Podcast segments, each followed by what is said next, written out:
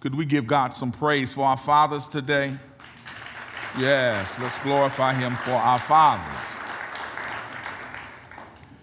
It's, it's amazing on last week, being Mother's Day, and how packed the house was, that we mentioned that we would be talking about fathers this week and how sparse the crowd is. we, we as fathers, um, we just get treated a little differently for whatever reason uh, that might be.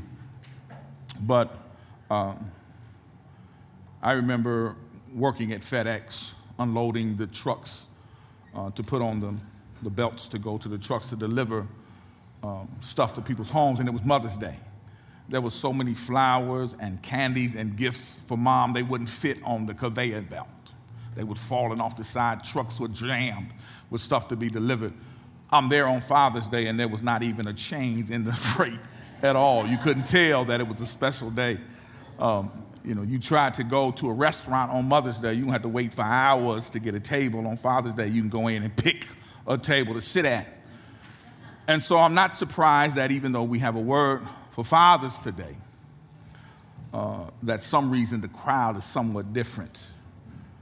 Uh, but we uh, are going to be obedient today and to do what God has appointed us to do on today. So let us pray.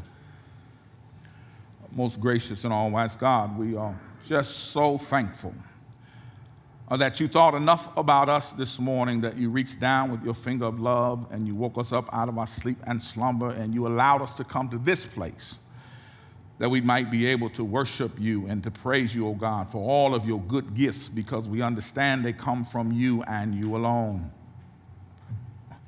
Father, we invite your Holy Spirit in this place that it might just move and have its way among your people.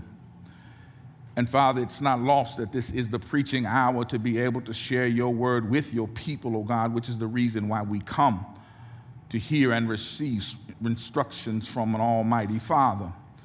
And so, Father, if you would just allow your servant to be moved out of the way and that you might use your servant through your Holy Ghost power to speak through me the words uh, that you have declared for your people.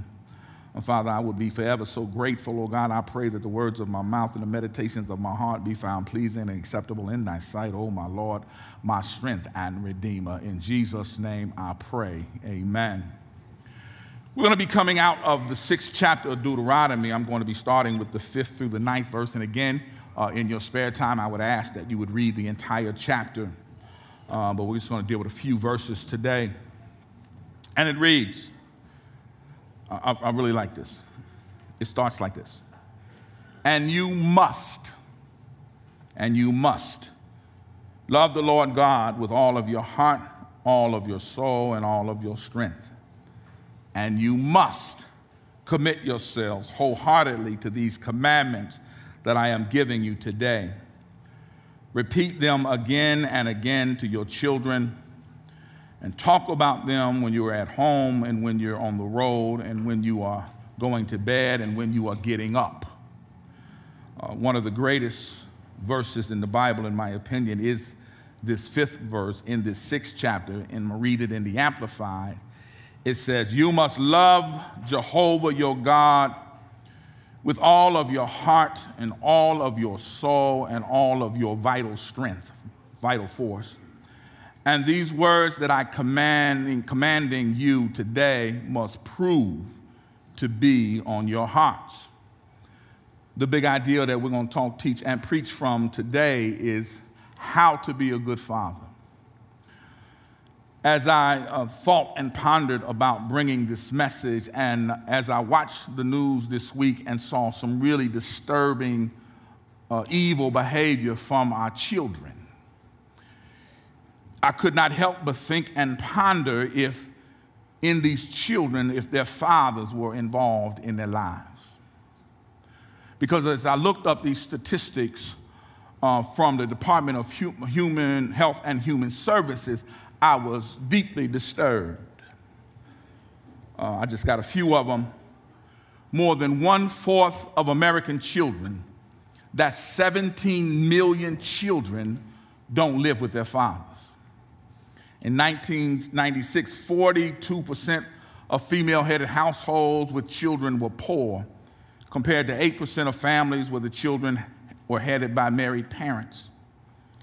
Girls without their fathers in their lives are 2.5 more likely to get pregnant and 53% more likely to commit suicide.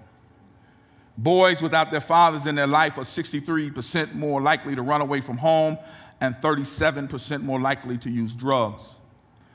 Boys and girls without fathers involved are twice as likely to drop out of school, twice as likely to go to jail, and nearly four times likely to need help with emotional and behavior problems. This will blow your mind. Uh, the average father spends seven and a half un- uninterrupted minutes per week with his children. Seven and a half minutes in a whole week. And as I pondered and looked at those statistics, I began to ponder and I asked myself some series of questions. What is the greatest force on earth? Is it some military weapon? Is it some authority of some world leader? Or the power of some machine, technology, economics, and some an enormous wealth? And all of these possess a dynamic force. But to me, one of the greatest forces on earth is when a father is in his rightful place in God and in his family. And when a man loves God and his family, it will drive him to make the ultimate sacrifice, and he would be willing to give his own life on the behalf of the people he loves. The Christian father is really to be an instrument in the hands of God.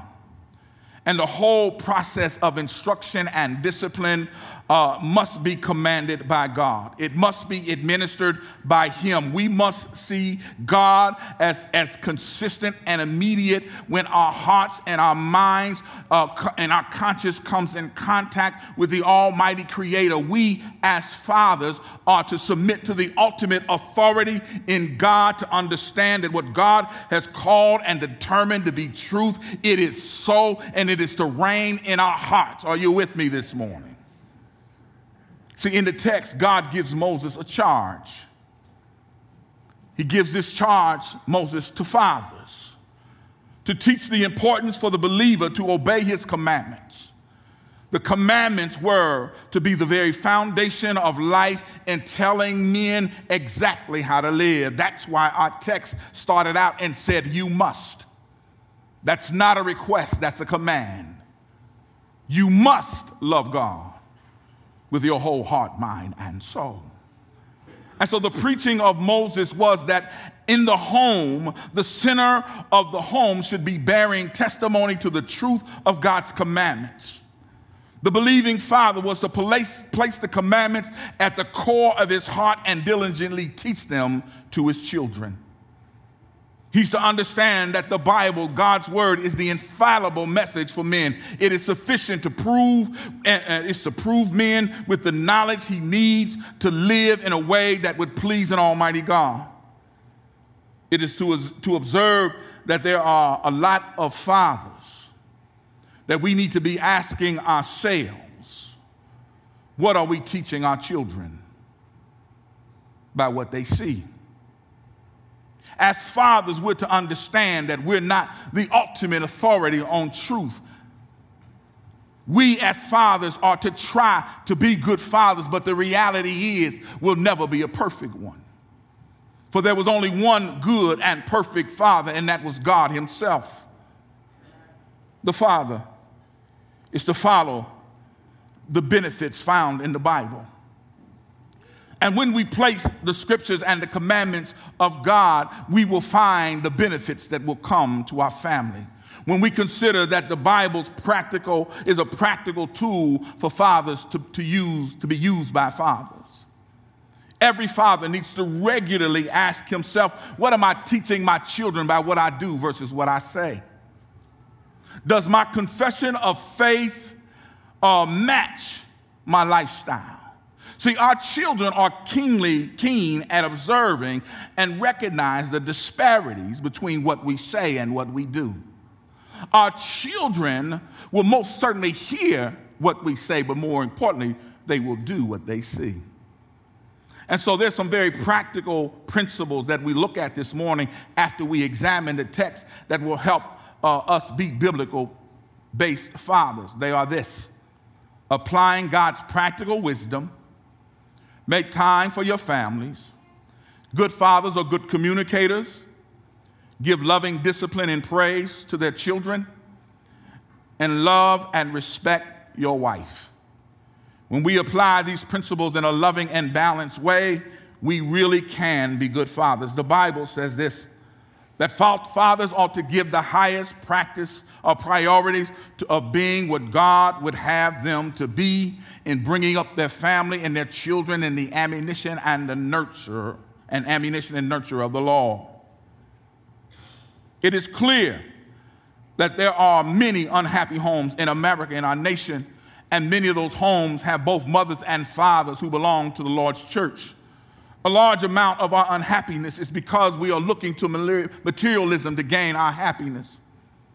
It is the responsibility of the Christian father to teach their children that humanity doesn't look to, for things for happiness, but to God. The father was to have the commandments in his heart and diligently teach them to his children by both word and example. He is to bear a strong testimony of the commandments both inside and outside of his home.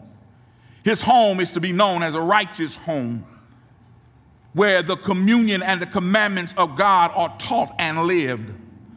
As fathers, we are to fear the Lord and we're to teach it to all of our children and generations to come. I'm in the Bible, I'm in the text, actually in chapter 6, verse 2. It reads, and you and your children and grandchildren must fear the Lord your God as long as you live. It is a promise that comes with a condition. It says, if you obey his decrees and commandments, you will enjoy a long life.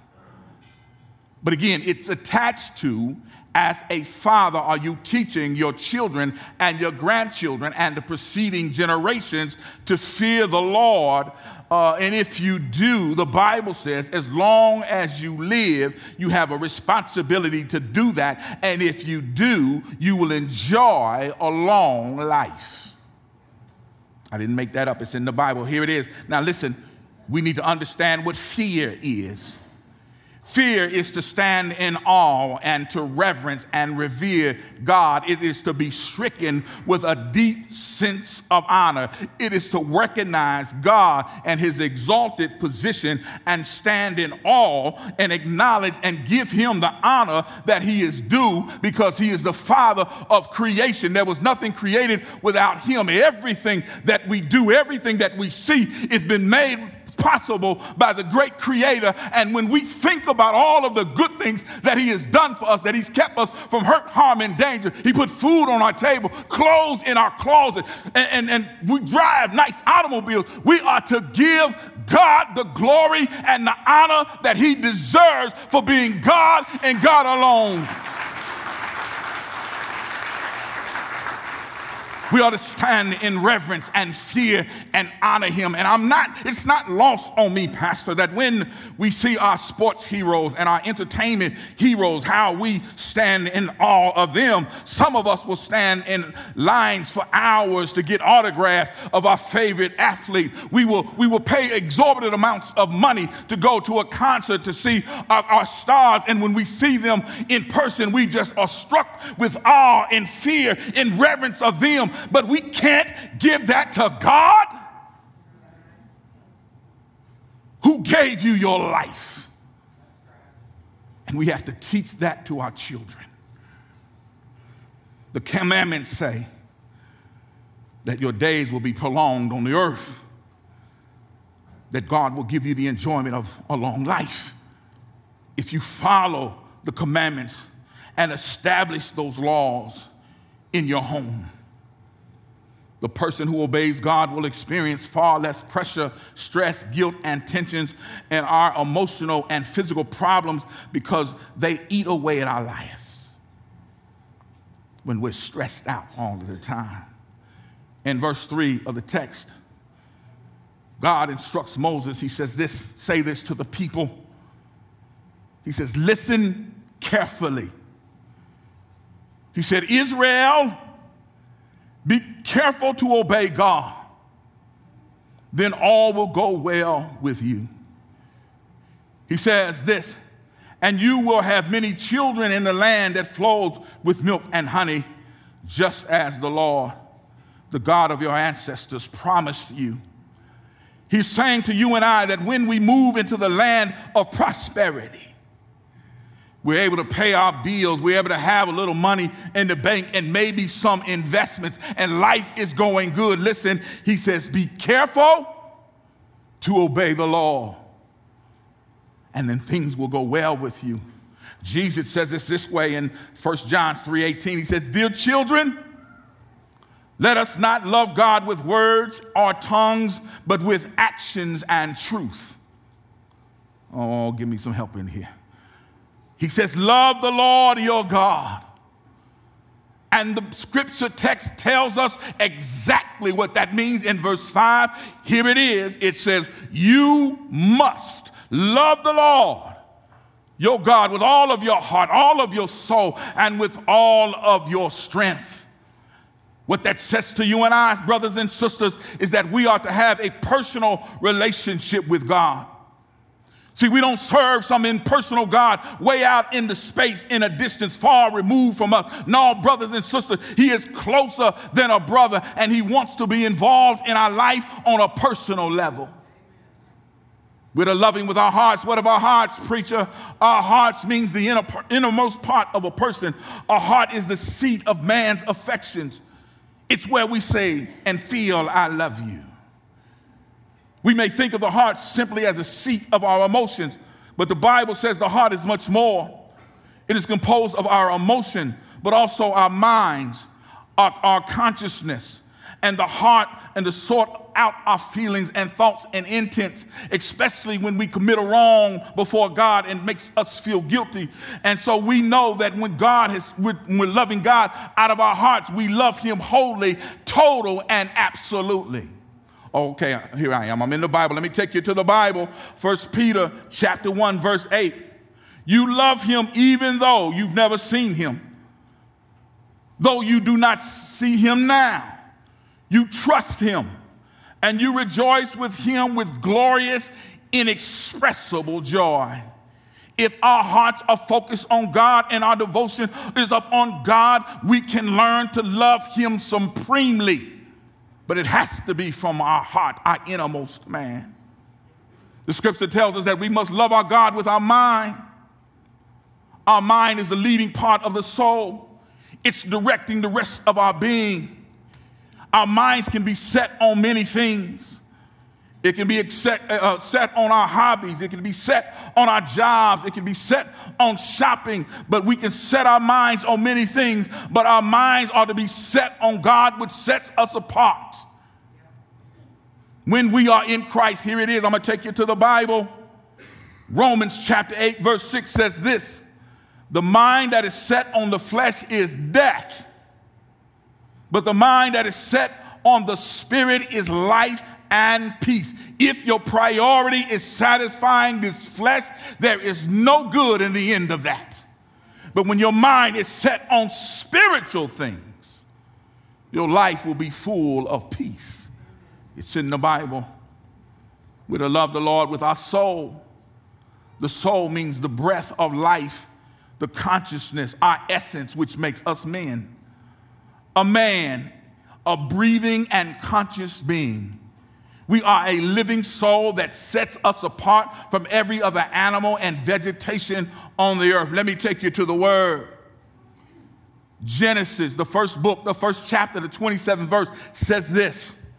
So God created man in his own image and in the image of his likeness, God, he created him. See, church folk don't know what to get their shout on about. Listen, the Creator has made us after His own likeness. He thought enough of, of you that here it is in the Bible, the second chapter, the seventh verse. I'm going to do it in the Amplified. Is that the Lord God formed, that is, created the body of man from the dust of the ground and breathed into his nostrils the breath of life. If God didn't decide to breathe on you, you wouldn't be here right now the man became a living being, King James says, a living soul, an individual complete in body and spirit. God thought enough about us to breathe life into us. We are to love Him with all of our passion. Fully loving God means to love Him with our hands to do His work.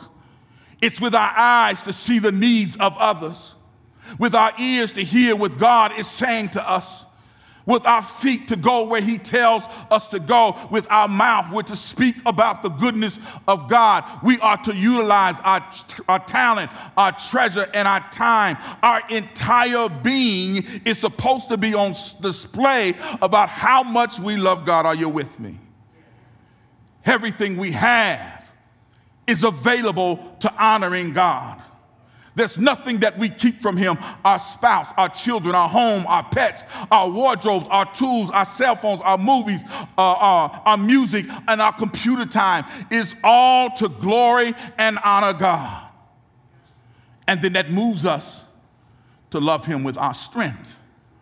Strength means full strength.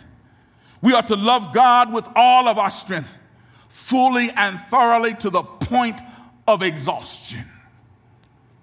There's no work too hard for God. As I see Karen and Bill sitting in the corner, I think about them taking our young people out on missionary journeys and working 12 hours a day in the hot sun trying to make life better for somebody else because of their love for God. We're to love Him to the point of exhaustion. That means exceedingly, richly, lavishly, reckless, with reckless abandon, with simple, simple devotion. Listen, in practical terms, what I'm telling you, church, we're to give and love God with a hundred percent.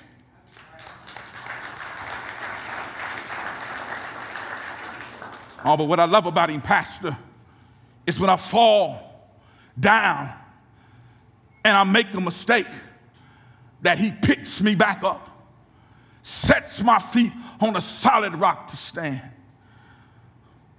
It's easy to love a God like that, to honor Him with all of my strength. We're to love Him with all of our resources. That means your, your money. We're to turn our hearts over to the Lord.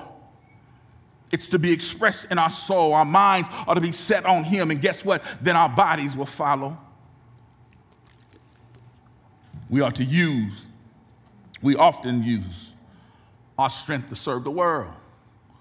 We go in every day, punch a time clock, and we'll give a man 100%. We'll go home, maybe, and spend time with the family, and we'll give them 100%. But when it comes to our commitment to God, and whom we're supposed to love with our whole heart, minds, and souls, we can't give him one hour a week for Bible study.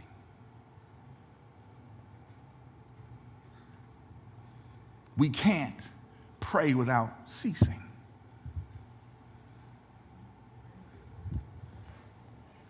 Say hello, lights. I understand that it's not easy to love God with our whole heart because you've had a tough night on the job and you've had an argument with your wife the night before. Your children have been disobedient. It's, it's hard to wake up in the morning with a loving heart toward God. But we can start out our day by merely asking God, help me turn my heart toward you. We can say to the Lord, Lord, you know I love you.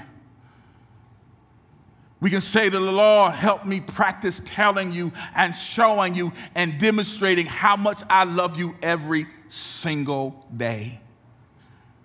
We can begin to pray to the Lord Jesus because we love him. Listen, can you help me love you more today than I did yesterday? We can pray to God, listen, God, you're not the center of my home, you're not the center of my life, but could you help me, Lord, be able to give myself to you totally and absolutely? Listen, fathers, I hope you hear with your spiritual ears this morning that when we love God that way, with our whole heart, we will be encouraged to spend time with our families. We will be encouraged to honor God with every resource we have. And I said that we have very five very practical reasons. We can begin to apply God's practical wisdom. I'm in the Bible, Proverbs 22, verse 6. Train the child in the way that he should go. And when he is old, he will will not turn from it. It indicates that the first instructions that our children are to see, receive are from the Father and they are important. Training is designed to make it clear to our children and preceding generations how they're intended to live according to the commandments of God. Fathers, you're to make more than seven and a half minutes with your children a week we must inculcate. That means to teach something, somebody, or something, to learn about someone by repeating it over and over again. A father is to speak to his sons and his daughter and repeat the commandments over and over again. I, I, I, used to say it so much to my son. He looked at me one day, about 10, 11 years old. He said, Daddy, why do you keep telling me the same stuff over and over again? I got it. I said, You ain't grown yet. You still got some more to hear. That's why the Bible says in verse 7 to repeat it to your children over and over again. When you're at home, when you're driving in the car, when you're tucking your kids in the bed for the night, when they wake up in the morning, when you're sitting in your home with your children, when you're out in the park or on a walk on the roadside, we're to remind them about the commandments of God. The believer is to diligently be involved in the religious education of his children, and, t- and it's more than just teaching facts and principles and just passing along information. It means that I must live it out in my life before my children. Children can know the truth of the commandments, but it's more effective when they see it lived out right before their eyes. They will absorb the truth and they will begin to pick up on the things of God and allow them to become a part of their life. If you don't spend significant time with your children, they might conclude that somehow you care more, more about other things than you do them, more about your job, your friends, your hobbies. Men of God, hear me. Good fathers are good communicators. The Bible says this in James verse, uh, chapter 1, verse 19. So then, my beloved brethren, let every man be swift to hear and slow to speak, slow to wrath. Fathers who apply these biblical principles are able to communicate better with their children, with to listen calmly without being judgmental. In order to be effective communicators, we ought to be careful listeners and we're to cultivate the ability to listen to our children without overacting or overreacting. If our children think that we will lose our temper quickly and be judgmental, they won't have any incentive to speak to you about anything. You're to listen calmly, you're to show them genuine interest, and they'll become more likely to share their feelings and thoughts with you. Four, give loving discipline. Not enough parents are disciplining their children today, but it's to be loving discipline. Listen what the scripture says in chapter 3 of Colossians, verse 21. Fathers, do not provoke, amplify, do not provoke or irritate or exacerbate your, your, your children with demands that are trivial, unreasonable, or humiliation, humiliating, or abuse, nor favoritism or indifference. Treat them tenderly with loving kindness, so they will not lose heart and become discouraged, unmotivated, with, with excuse me, with their spirits broken. Even when we are frustrated, we're to administer and express love and concern for our children. It is best for their long term welfare. We must be able to be effective fathers. We must be able to listen to our children. And we will watch our children blossom and bloom in appreciation when they understand that their father is willing to compliment them as well as chastise them. And then, certainly, fathers, husbands, listen, love and respect your wife. Husbands, love your wife. Seek the highest good for her and surrender, surround her with, with, with a caring and unselfish love just as Christ loved the church and gave himself up for her. Fathers, exercise this role. Love your wives. It honors God when we do. See, Christian fathers, we ought to be careful to have the right attitude. And we want to have that attitude and instill it into our children as they watch us live our lives out before God. We're to take the commandments of God and place them in the center of our homes where our children see it in us. I love ketchup. And when my children were younger, I would put ketchup on everything one, one night I'm sitting at the dinner table and I'm looking at my son and he's putting ketchup on everything. Why? Not necessarily that he has love for ketchup, but he sees his dad. So he's emulating the behavior of his father. You know whose, whose behavior we ought to be emulating? Our father. When people see us, they ought to see God on display. And we need to be cognizant of that. But this will mean nothing to you if you're not in relationship with Him. You can accept Him today as your personal Savior and begin to live God out in you. You might be like me. See, nobody taught this to me when I was a young dad. And I made some mistakes. And I messed up. And maybe I didn't have the relationship with my children that I should have had when they were young. But when God began to change my heart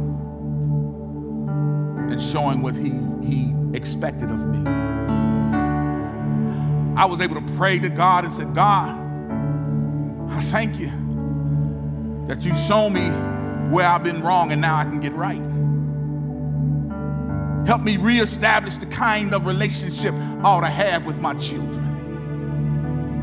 Now that I understand, I'm not only going to now uh, miss the opportunity to, to, teach my children, but now I'm not going to miss the opportunity to teach my grandchildren. I'm going to live you out before them. And so maybe you've been like me. And you've been too prideful and arrogant to go before God and say, I done messed up. But you can come before Him. You can come down to this altar and have a little talk with Jesus. And say, Lord, fix it for me. I haven't talked to my son or my daughter for a while part of that is my fault because I didn't understand what you commanded me to do. It was before I had an understanding that I was supposed to place your commandments at the center of my family and begin to live that out in front of them. That's one thing I love about God. He's a God of a first, a second, a third, a fourth, and a fifth, and a sixth, and a seventh chance. Never gives up on us. All we got to do is come. You can receive Him this morning as Savior, or you can tell Him to just fix my heart. The doors of the church are open as the band plays. Let God speak and minister to your heart this morning. Open it up and let Jesus in. You know what he's doing, brother? He's standing at the door and he ain't just knocking, he's beating. Right now.